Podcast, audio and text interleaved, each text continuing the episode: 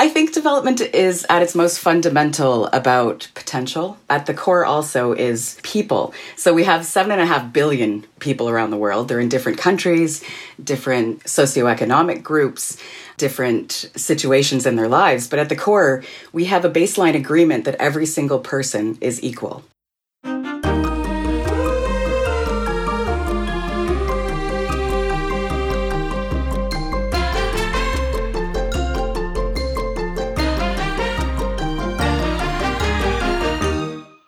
I'm your host, Adam Met, and today we're talking about the United Nations and development. At first glance, this may seem really dry, but at its core, this episode is about people and it's about potential. We talk with UN experts from all over the world, from big picture approaches all the way down to a very interesting blockchain chocolate project. A quick reminder that we're planting a tree for every person who subscribes to this podcast. So make sure to hit that subscribe button. And without further ado, up first is JD D'Cruz, the Special Advisor, Strategic Planning and Innovation at the UNDP on Planet Reimagined. So, on this episode, we want to kind of demystify the United Nations and, in particular, the United Nations Development Program. So, to start, what is the UNDP? Hey, Adam. Um, the UNDP, the United Nations Development Program, is the agency set up about 55 years ago to be the custodian of the idea of sustainable human development.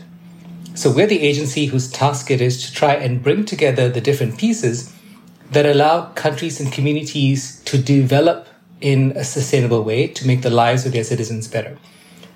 And obviously, that's a very broad mandate, and it's a mandate that connects into and works with the mandates of a whole host of other United Nations agencies and other parts of the system. But in a sense, our role is to try and hold the idea of what development means and to be able to work with countries and communities to move that forward in an integrated kind of a way.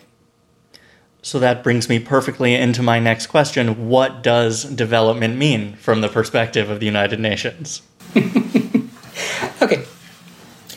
Let me start with a with a bit of a personal view on that. I was born and raised in Malaysia. I'm 50 years old now, so I'm a bit of a middle aged pokey. But um, I lived through the entire period where Malaysia as a country went from being relatively underdeveloped. I grew up in a, a, time when we had electricity, but it cut out very regularly. We had schools, but they were okay, not really fantastic. The country had the basics in place to live on a day to day basis. But over the last 50 years, I watched the country evolve in tremendous ways build new industries, build better government services, educate and, and take care of populations better, increase lives and incomes, so that the people who lived in that country had the opportunity to do a lot more with themselves. And I guess I'm, in a sense, an example of that because I'm a kid from a small town on the east coast of Malaysia who now lives and works in New York, helping the UN development system think about where the ideal development needs to go in the next couple of generations. So the whole idea of development is basically that. It's how do you create the conditions that allow individuals, households, communities to be able to, to have as much potential as possible to be who they want to be. And that might sound a little bit aspirational cheesy, but it is a very real question. It's a question that governments, citizens all around the world ask themselves every day. What are the things we need to put in place? What do we need to prioritize and invest in so that our people and and our children and future generations can live up to their full capacity within a society and a planet that is still sustainable. So that's the big ask. That's what development means to us. So the global approach now to development is really focused on sustainable development. Yeah. And over the course of this season of this podcast, we've talked a lot about the sustainable development goals as they apply to many different types of people, many different countries, and many different industries. How does the UNDP use the Sustainable Development Goals as a framework for their approach to development? You know, the cool thing about the Sustainable Development Goals and the 2030 agenda within which they're framed is twofold. One, it's the first time we've had an idea or a framework, a vision for development that covers all the different dimensions. So it's not just development in the sense of ever growing GDP and higher incomes it's also development that's sustainable. It's development that lives within the boundaries of this fragile planet we live on. It's development that's inclusive. That means it's development that ensures everyone benefits from it. every country, every citizen, um, every community in the world. And it's development that's universal because in 2015, when the 2030 agenda was set up, amazingly, this was pretty much the only point in recent history when every nation in the world got together and signed up to and committed to one agenda. And even within the systems of the UN, that very rarely happens. But there was this moment in 2015 when every country in the world, every community in the world said, we want to all try and work towards this integrated idea of what development means. And that framework is something that, that we cherish and promote and protect a lot because it is really a unique moment where we all said, let's build a vision of development for the world that applies to everybody, that appeals to everybody, that captures within it all the major elements of what development actually means. Now, it's not perfect. There's lots of ways in which it could perhaps have been framed differently. There's arguments about whether some elements should be emphasized more than others. But as a core idea of how the entire collective of humanity can work together to move forward, it's a pretty amazing achievement, actually. It is amazing. And I study human rights. And even on the human rights side, there has never been a time where every single country has come together and said, we agree on this one mission. So to have the SDGs as something that every country came together and said, this is something important that we all believe in and can stand behind and work towards is, is absolutely incredible. Yeah. So we have 10 years left now in order to achieve them. And this is called the decade of action. Yeah. What is the game plan and what, what's new about right now that we need to start working on to achieve these goals by 2030? Well, I guess the most obvious what's new is over the last six or nine months or so, we've had this thing you may have come across called the COVID pandemic. And that's been quite a shock to the system because, as you know, and we see this in every country in which we work, not just the epidemic itself, but the things that have resulted from it, the disruptions to our way of living, the disruptions to our economies, our livelihoods, these have been a tremendous shock to our approach to the SDGs. And I guess you could argue quite a setback for the progress we're making.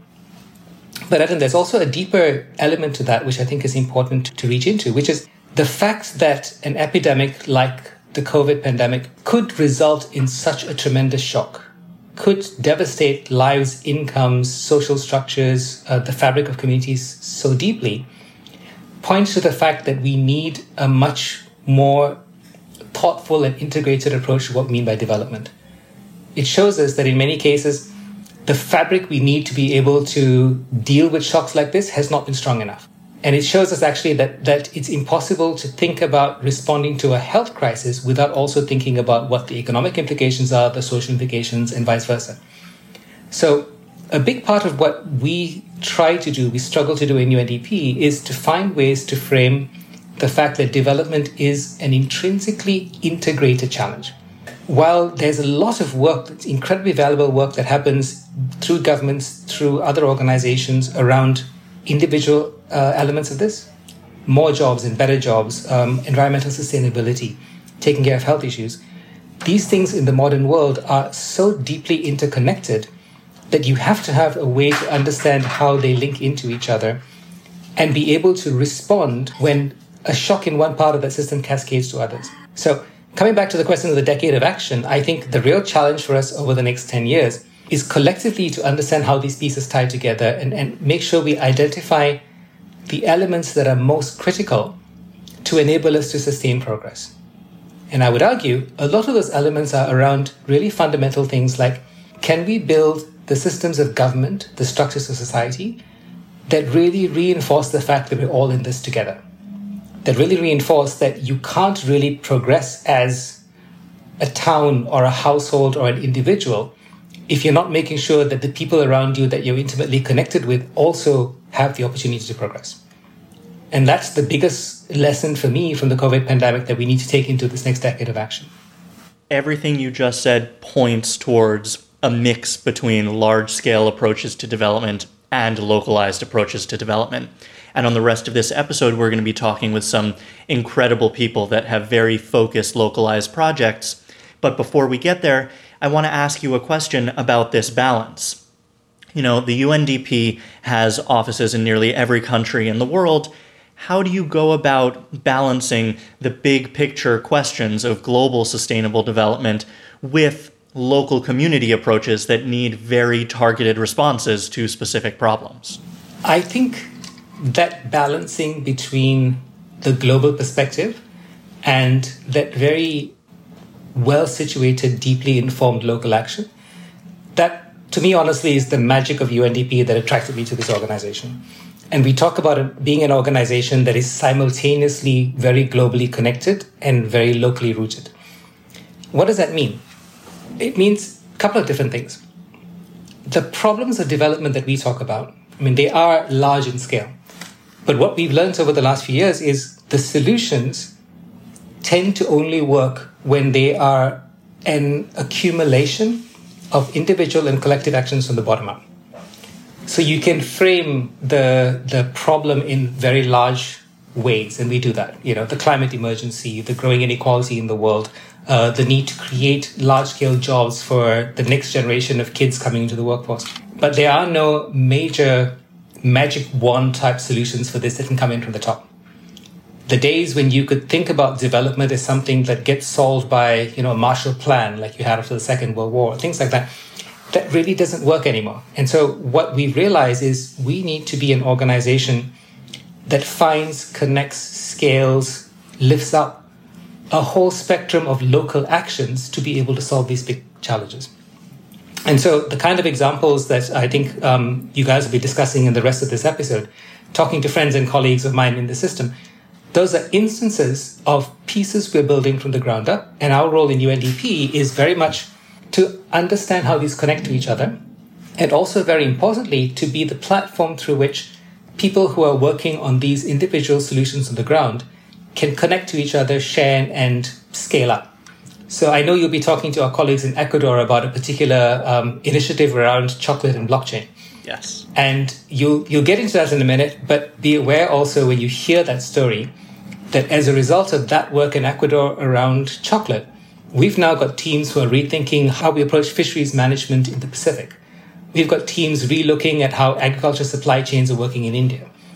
Because we have a network that allows that insight, that work from a small local group in Ecuador to disseminate around the world and inspire lots of other action in the context that makes sense for those countries and communities.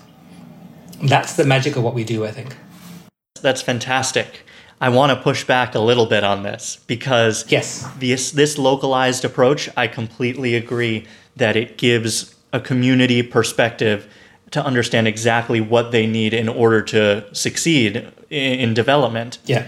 However, how do you see local organizations, governments, coalitions coming together at that kind of middle level that are either helping propel what the local communities are doing or you know kind of stopping what the local communities are trying to do. Where does the UN relate to those kind of intermediaries? So that's the other dimension i guess which is um, a value we bring into this conversation. A tremendous amount of our work on a day to day basis in countries is with governments at the national level, at the local level. It's with the organizational structures that connect individual action on the ground into national systems, into the global system. So, the other part of our work, I guess in some respects you could say the less sexy part of our work, is also figuring out how you build the institutions, the structures in societies that allow people to be able to exhibit the kind of creativity and, and, initiative and action we just talked about. So we do a lot of work working with governments to think about how you create policies for managing the environment, for managing jobs, for ensuring that people have access to the tools of governance. You know, democratic processes, access to justice and rule of law, all those things that enable individual action to happen as well. Because you're right, Adam, if you don't get that middle tier right, the ability of people on the ground themselves to to connect and share and scale up to solve big problems is, is very constrained. So there is a deeper layer in the middle as well, which is a big part of what our teams do on a day-to-day basis, even if it's not always as visible as the on-the-ground action or the big national and global commitments. Definitely. Something we talk a lot about on this podcast is the idea of responsibility and this kind of puzzle that you're putting together of global responsibility, individual responsibility, corporate, governmental, civil society, and trying to find how big each of these pieces ought to be in each different idea, in each different development context.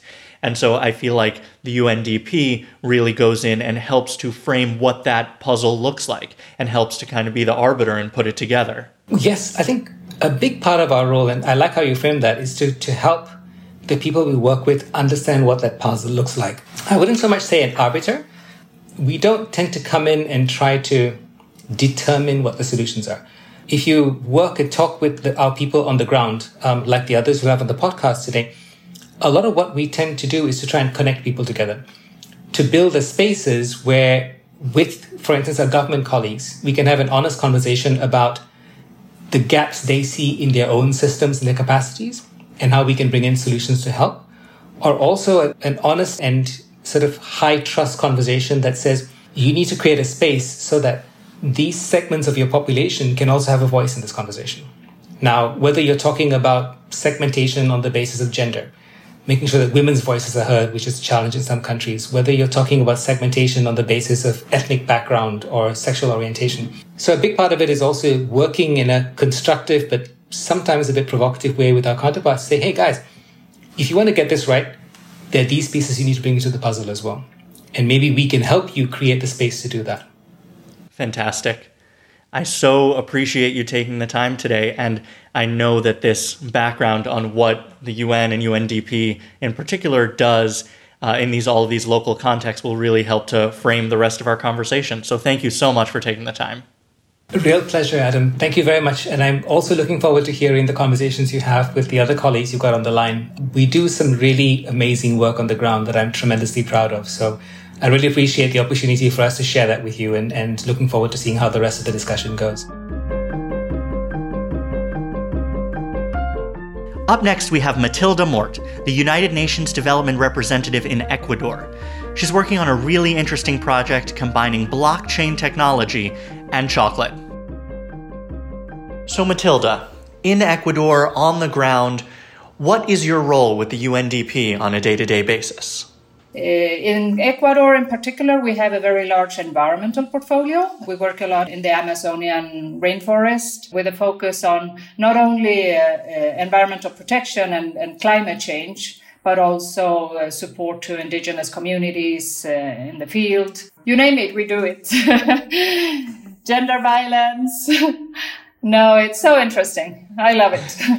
it really does run the gamut. That makes it all the more interesting for what we are going to talk about today the marriage of two things that you don't normally think about going together.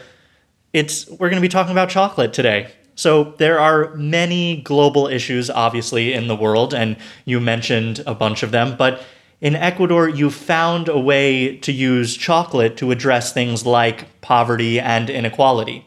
Can you tell us a little bit about the other bar?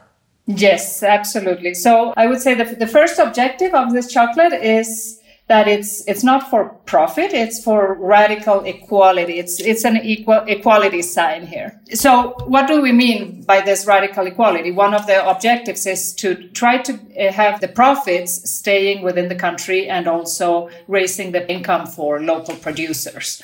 So we're improving the livelihoods of local farmers and also ensuring that the pr- production of the chocolate is done within the country so that part of the value chain stays within the country. So that is one of the objectives objectives. Another one is, of course, uh, uh, promoting sustainable production practices. This cacao is made in the Amazon, in in an Ecuadorian region of the Amazon called Zamora Chinchipe, which is known for it, its high quality chocolate. Um, and I'm going to make a little technical note here because 90 I'm, I'm learning a lot about chocolate these days also Uh, so 95% of the uh, cacao production in the world is what is called bulk chocolate.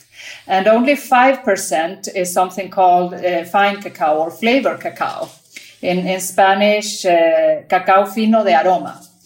And uh, the birthplace of this excellent high quality cacao is actually Ecuador, the, the genetic birthplace of this. Yes. So here you have uh, fantastic chocolate producers and chocolate brands that are taking advantage of this cacao. And this cacao is also, of course, exported to gourmet chocolate brands in Europe and, and elsewhere. What we're doing with this production, I was mentioning the, the second objective of, the, of this, uh, which is the sustainable production. So we are using organic cacao from a, an association in the Ecuadorian Amazon.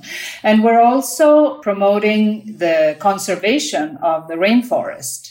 Uh, and the conservation of the tree cover that is needed in the Amazon. And I think that is definitely something that unfortunately is having a lot of attention these days due to the fires that are well that are still going on and ha- have been for for many years actually. So this is also a way of maintaining the forest cover and uh, supporting uh, climate change objectives globally you know um, then another objective we have is that we connect consumers and producers. Uh, so the, the whole idea here is that the, the consumer has the power to change the market and, and this is a way of connecting the consumer directly uh, through the value chain to the first mile of the value chain, directly with the consumer.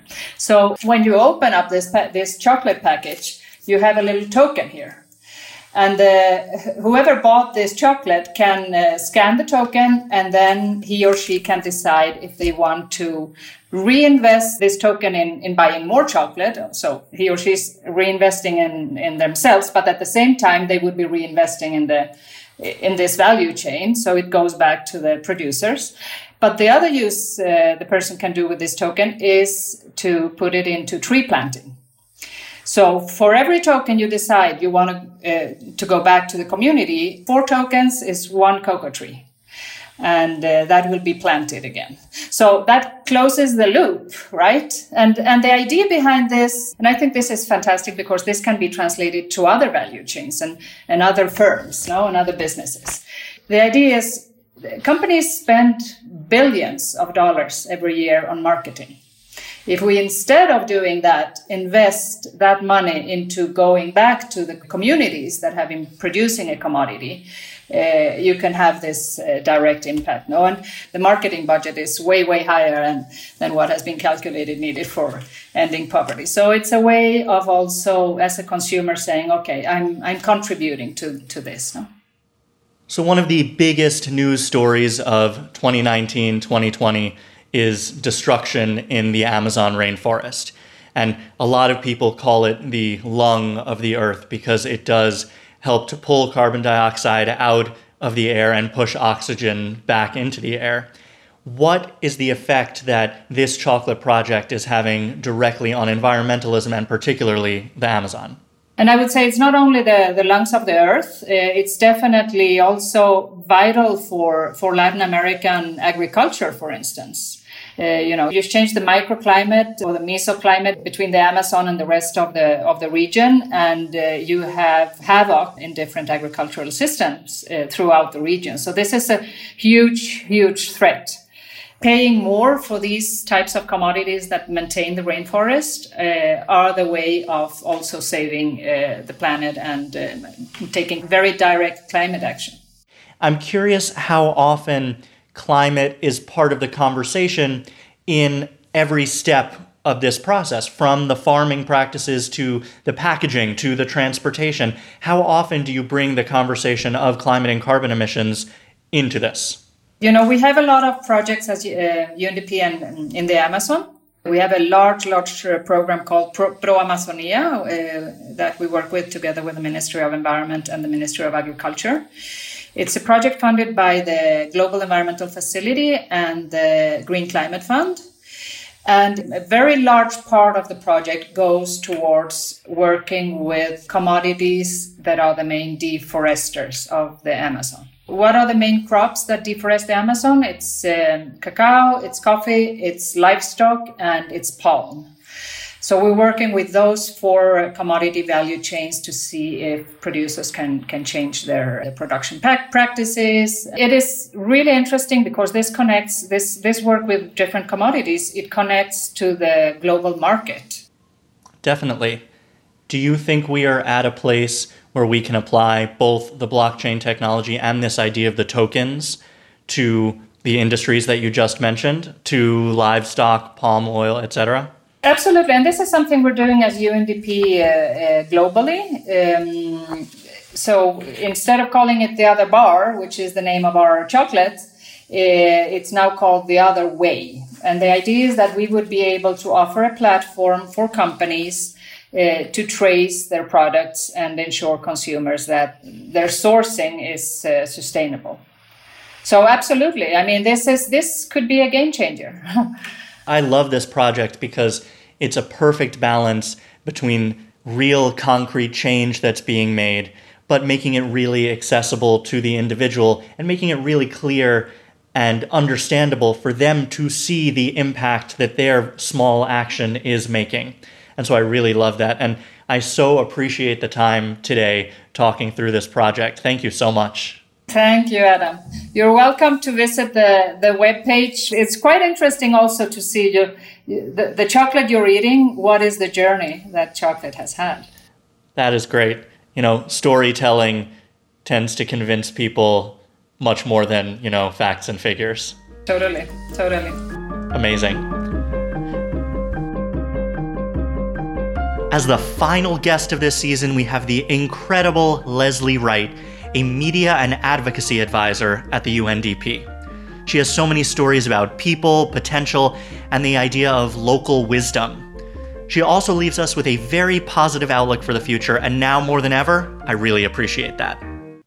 So, Leslie, the Sustainable Development Goals, we've talked about them in, I think, every single episode of this podcast, and yet there is something that we have not talked about and it's the idea of development.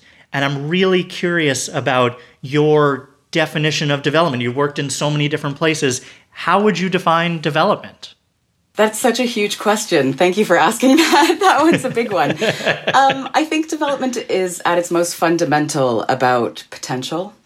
Uh, it's a process, it unlocks people's potential. So at the core also is is people. So we have seven and a half billion people around the world. They're in different countries, different socioeconomic groups, different situations in their lives. But at the core, we have a baseline agreement that every single person is equal. And everyone is deserving of opportunities that everybody else has, that their neighbors have, that somebody in a different country has. So to me, development is about realizing people's potential um, to live a healthy, dignified life. It's the work that the UN Development Program does. We're the, the biggest UN agency, and our mandate is development. And we unpack the complexities of it in practice. So, but I think for your listeners to understand, it really is about unlocking potential. So, you mentioned the SDGs, the Sustainable Development Goals. We have a decade of action left. So, they expire 2030, but we know the work will continue after that. But the SDGs, and I encourage your listeners really to go and look at them, and figure out what they are, learn about them, check out what they can do towards the SDGs in their own houses, in their communities, in their regions and their countries. But the SDGs are about poverty, about the planet, about institutions. It's it's about these big issues facing the planet, but they're all connected. So you can't just pluck one out and then deal with it. So development really is about that whole picture, the the global goals that we call them as one big thing. And underneath absolutely all of that is people I know we talk about people and planet, but it's people and potential. And so I think that's development to me. At the core of it is humanity and its people. That was an unbelievable answer. And it, it's so funny because I think about development a lot in my academic work, and I think about development as we've been recording these episodes. And development means different things in different spaces. You know, so I'm looking at the difference between individual development, community development, and then there's this whole other side of development language that's used in the corporate and business space. You know, business development and corporation development. If, so, development, like you said, is this idea of interconnectivity and potential for individuals, and it can be done in so many different ways. I completely agree with that. I think that's a good way to look at it. And I take it sort of one step further as a communications uh, expert in this field that I'm engaging with people, I'm not engaging with projects. So when I look at development, I'm looking at the faces of people. I'm going to be speaking with people and I'm going to try to draw out that what this development means to that community, how it's going to impact the wider health and wealth of that community. And that's what the SDGs also look at. The global goals look at that and the interconnectedness of it. SDG 15 check or SDG 13, sorry, 15 I think is life underwater i have to check. Sdg sdg 13 which is climate action. It is about let's say gender uh, gender equality. It's sdg 5 it's about poverty sdg 1 it could potentially be about sustainable energy. It could be about the institutions. So i think that this is kind of what i mean about the interconnectedness but also that people are the fundamental part of that. I couldn't agree more. And this idea of individual and people I want to talk a little bit about that because the UN Development Program as an organization has, you know, incredibly creative projects and some of which we've heard about already, but like you say at its core it's focused on people and helping other countries to help their people. So, how does the UNDP balance its work at the country level with helping individuals and those faces that you say that you look at when you're working in development? That's another excellent question. UNDP, the development program, it is it, it's the integrator in the UN family. We just celebrated for the United Nations 75 years. For UNDP, we're turning 55 next year. So for 55 years, the development program's been around the world. We're in 170 countries and territories we're not just in the capital cities. We are in the most remote areas. We are in some of the places that other people don't go. And we've been there a long time and we've been building these relationships, not just with the people that we live beside and work for and work with, but also obviously the government, which is incredibly important to everything that we do but the civil society groups, the youth groups, the community leaders, the religious leaders, the religious communities, the the movers and shakers, development partners, because of this network, this vast network around this planet and the work that we've done for half a century, our added value is that we are the convener and the integrator. So we can bring people together. We can see what sort of the gaps and the opportunities, and we bring them together and we move that forward. So I think there's just one quick example to explain how this works in practice. In Nepal, for the past 20 years, UNDP Australia and the government of Nepal have put together a small micro enterprise development project. It's called MEDEP. So I encourage your listeners to check it out. I won't do it justice necessarily, but this is about giving micro enterprise ideas, some seed funding, some marketplaces, some policy at the national and the local level for small business owners to move forward. And in Nepal, I don't know if you've ever been to Nepal. Have no, you? I've not. No? okay. Uh, Nepal is, uh, you get to Kathmandu, it's a big city, but to get anywhere else is very difficult. The terrain is quite difficult, and 80% of Nepal lives outside of Kathmandu. So going to the shops, going to the markets is difficult when you get outside. And poverty was quite high 20 years ago, and it's slowly chipping down. It's we're chipping down on that. And this micro enterprise project was so incredibly successful and it was a small idea that grew and grew and the benefits were undeniable. Over time, it wasn't just a quick fix. So it was about actually staying and developing this idea and this concept for micro enterprise, individual people that are on the, the cusp of poverty trying to give some kind of economic opportunity that is is also community based and uh, about the people at the corner of it. And so what happened over 20 years was that it was so successful, half a million people were brought out of poverty as a result of the investment of Australia, the ideas and partnership with the government, and the United Nations Development Program with all of our experts. So over 20 years you have this remarkable impact, so much so that the government has now fully taken over it, fully put it through the whole country. It's part of the program. And UNDP was part of that, bringing things and ideas and people together for that. And one of the cool things about this project is that in 2017, there was a local election which hadn't been held for some time, and almost 400 people who are direct beneficiaries of this MEDEP, this micro enterprise project, actually built the confidence and the leadership skills to run for local government. And 400 people won, and now they are serving their communities in a different capacity than their small enterprises. And we are talking about the most remote communities and women that perhaps their husbands have gone overseas for work and they're by themselves, they're taking care of whole communities.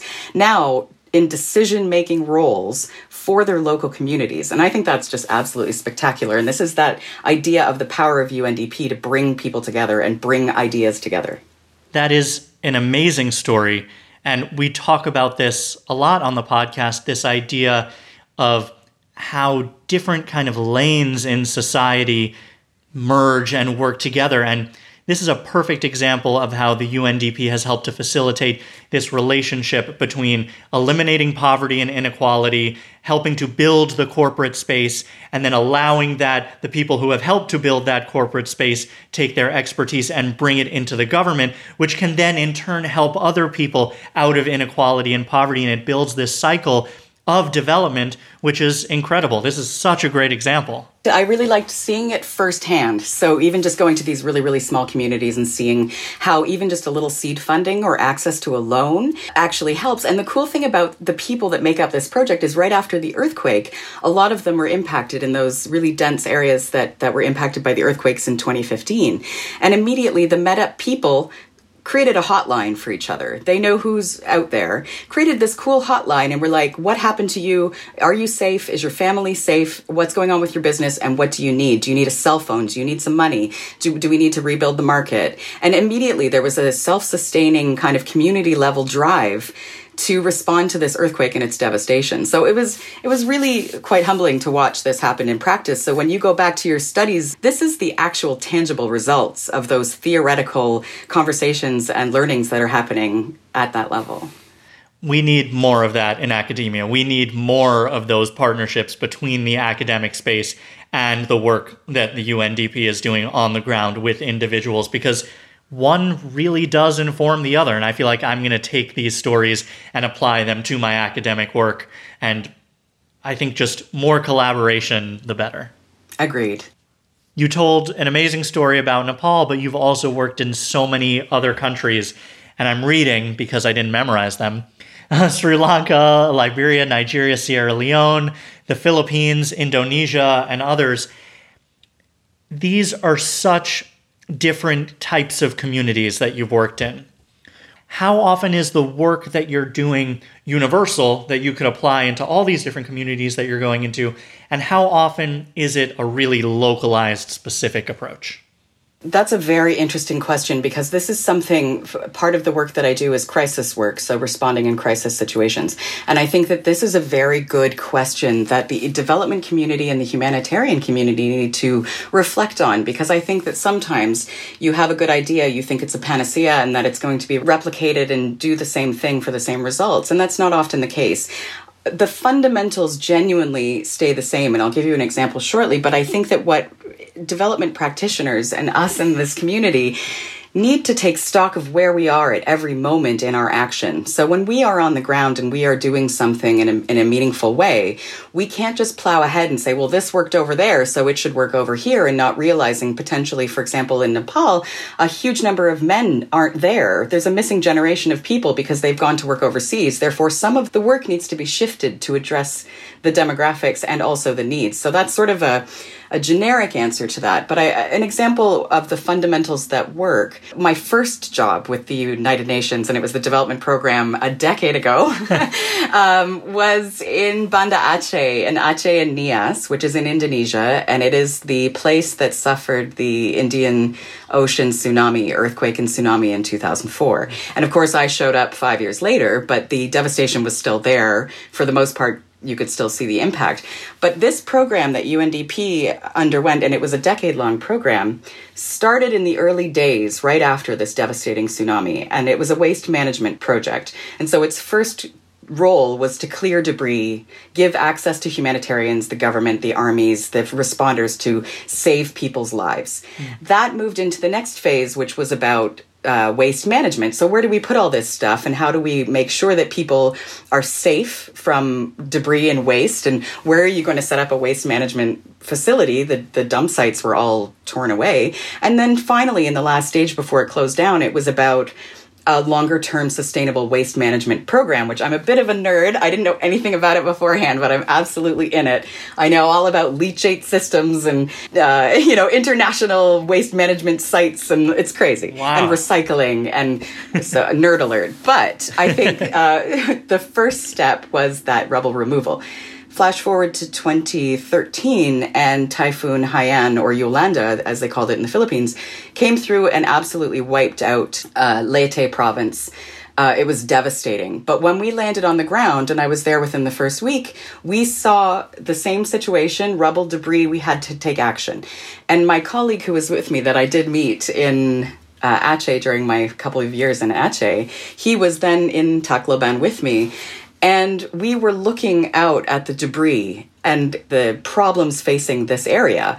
We knew what we did in Aceh in terms of waste management, and we knew that we were at a starting point. And everything we did today will have an impact 5, 10, 15 years down the road. So we need to make good decisions using the knowledge we learned in Aceh, in Indonesia, to then implement here for the big scale. And obviously, we needed to take stock at every step and see what the cultural and the geographical and the political climate was for this kind of action. So we needed to learn and do things a little bit differently, but for the most part, we used our institutional knowledge to address those same things. So I think that's an important reflection for that kind of story. Please, practitioners, pause, take stock. Look at what you're doing, look at the impact, and, and just make sure that you're not uh, neglecting people, neglecting ideas, going in the wrong direction. It's okay, you know, to stop and rethink and go forward in a different direction. And we do that at UNDP.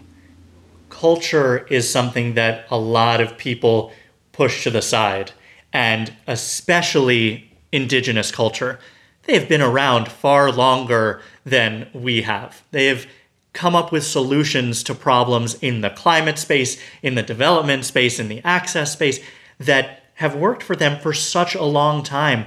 And they have so many solutions that we can be learning from. And there I've come across so many development projects that look at social repercussions and look at economic repercussions, look at civil repercussions, look at political repercussions, but do not look at cultural repercussions. So the fact that the UNDP really takes this seriously, and you in particular, when you're going into a place looking at the cultural issues that are happening, and specifically looking at indigenous cultures and how they can be affected by climate related disasters and crises like the work that you do, and even other development projects, is so unbelievably important. It is. You're absolutely correct. And I think an indication of that is even going back to Aceh Nias was the earthquake itself in 2004. The epicenter was near an island called Simeulue. And when the water started to recede, I think Simeulue only had two deaths in the earthquake and the tsunami. They saw the water recede and local wisdom on Simeulue Island was higher ground people. When the water pushes out, you go to higher ground. But that message it's called local wisdom. It didn't translate to the rest of the island and to, to Aceh itself in the province. Um, and so the, the devastation was harsher. And I think in the recovery phases right after, it was about maximizing local wisdom and sharing it. It was about listening to local stories. What is your wisdom? When the wind turns this way, do you lift your rice up to the second level of your barn? You know, like there's, it's not all science that we can understand as development practitioners. It's about implementing local wisdom and marrying that with modern technology. So I think, yeah, you're absolutely correct. So you must have so many stories from all these different places. Would you mind sharing one or two more inspiring stories for us? So I said earlier on in the in the show that it was about people. And so the thing I love the most about my job is that I'm sent to places around the world I meet the most interesting people and I get to work in service of the most amazing people and I get to sit in their homes at some of the most devastating times of their lives as well. So I'm invited in when a crisis has happened. Maybe they're at their lowest and at their most vulnerable. And so one, I kind of carry the people with me as I go forward. I think about them often, and one of them is from Northeast Nigeria. So her her name is Falmata She's over 60. I'd say she was 60 when I met her, and that was in 2017. And this is in the northeast of the country. And they had struggled through the Boko Haram crisis, where Boko Haram's insurgency was quite a violent and dramatic one. And her village was completely destroyed in 2014. Boko Haram came on market day, so there was even more people coming from the outlying areas to her village, and they destroyed it. And they killed so many people, and they physically hurt Falmata as well. She was an elderly woman at the time and she escaped with her life, as did the people I had met with her at that time. And they fled to the city, which was close by, and they ended up living in a camp for displaced people, where she had then been living for, for two years by the time I met her. Falmata is the most remarkable woman I have ever met, apart from my own mother, in my life. Falmata is so powerful and so determined and so wonderful. She is the matriarch of her village. She brings women together. She carries their pain and their stories and their ideas and their passions, and she translates it to development uh, like for us, for UNDP people, but also to local government. What do women need here? What do we want? What are we doing? What are our kids doing? And Falmata leads that charge. And UNDP at the time conducted a stabilization project. We wanted to start rebuilding her village called Ngwom. And one of the most important moments of my relationship with Falmata was when we went back to her village, which was completely destroyed. You could still see bullet holes. The place was razed. There was still bombs that had been unexploded, and we were walking through this area. And Boko Haram was still a threat at this point. And she took me to her house, what used to be her house. And this was her water jug.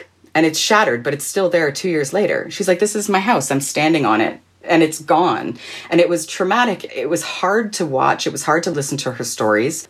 But knowing where she was then going to go after that, that will stick with me, I think, for a very long time. She's a remarkable woman. And even with the rebuilding, she was very much like, why do our houses only have one room? We need two rooms. We need bigger houses. We have kids, you know? She was, she was amazing. So yeah, Falmata will always stay with me. She's incredible. What an inspiring story. And, you know, you've now told three or four stories about people around the world in so many different communities. And one of the biggest things this year that has affected people is COVID 19. And it's not, it's not a local problem, as we know. COVID 19 has obviously impacted development around the world. It has created so much poverty and it has taken us off track from when we were hoping to achieve the sustainable development goals by 2030. And I know that still is the goal, but it is going to be much harder now that COVID 19 has ravaged so many different communities across the world. Realistically, where do you think we are right now? And what can we do to try and get ourselves back on track? Well, I think as the time that we're recording this, we had some good news this morning about vaccinations and the potential for a vaccine that might be ready to go. I know this is outside of my my mandate. I don't know anything about vaccines, but I was heartened to hear that. I think we're closer to a solution than we think, and I echo the uh, the Secretary General's idea that the vaccine has to be distributed equally. We have to make sure that the people who need it the most get it first, the, the people who are the most vulnerable get it first, and that everybody gets it first. Not just the rich ones or the ones that are living in higher development countries that have access to very good health care and sanitation and this and that, but that we make sure that it's an equitable and free distribution for this vaccine. We are in this together. This pandemic is about every single person on the planet, rich, poor, every single person. So I think when we look at at what COVID and this pandemic and our responses to it around the world, yes, it has set back development. We were making tremendous progress with poverty reduction and elimination and gender equality and the climate. We were pushing forward on what we call the global goals. We'd have to speed it up, but we were getting there. And the pandemic came and wiped out some of our trajectory forward and really stopped the momentum in its tracks. What we are doing now and what I'm seeing around the world inside UNDP, looking outside, is that there are countries that are injecting millions and billions and trillions of dollars into stabilizing economies, stabilizing people. I'm in Canada right now, and we had a temporary basic income here that prevented people from interacting outside of the home that could be a stopgap between not being able to work and protecting us from the virus and, and catching the virus. This is a concept that other countries are putting in action, which is a huge deal and it makes a huge impact. So, right now, what we're trying to do is stabilize the global economies, not just globally, but also regionally and inside your country and, and inside your communities. And I think that that's happening. It's not pie in the sky, it's not perfect, but I think that's one of the things that can prevent us from falling off the edge. And I think the last thing I want to say about COVID itself is a personal thing, it's an individual action. We know know how we can stop this virus in its tracks in our homes, in our communities, and that is wear a mask, wash your hands properly and frequently, and try to maintain physical distance from each other for now. This is hard, it's emotional, it's difficult, but we can do it. And I think above all, everything else, it's about kindness. We need to practice compassion and we need to be kind with each other. Tempers flare, our worries are at the front of our minds every time we leave our front door.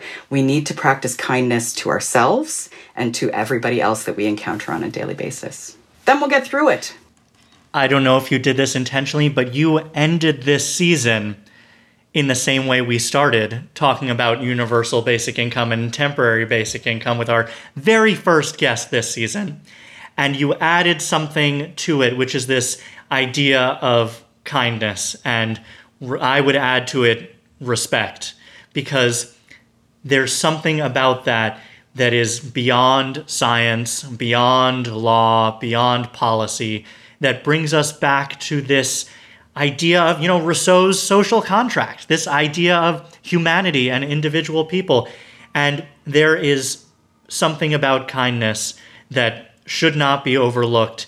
And even all these other things that we've talked about this whole season, at the core of them needs to be this respect for each other as humans. I firmly agree with you. That is absolutely it. Adam, thank you so much for having me on your show. I think that was that made me feel better. Practicing kindness, it's a small gesture, but it's going to change change a lot. Thank you so much, Leslie. I really appreciate your time. Thank you, Adam. Thanks so much for listening. If you want to support this podcast, please visit sustainablepartnersinc.org slash donate. Also, follow us on Instagram at sustainable.partners. Today's episode was engineered by Drew Alsbrook, produced and edited by Shelby Kaufman, and executive produced by Sustainable Partners Inc. I'm your host, Adam Met, and thanks for listening to Planet Reimagined.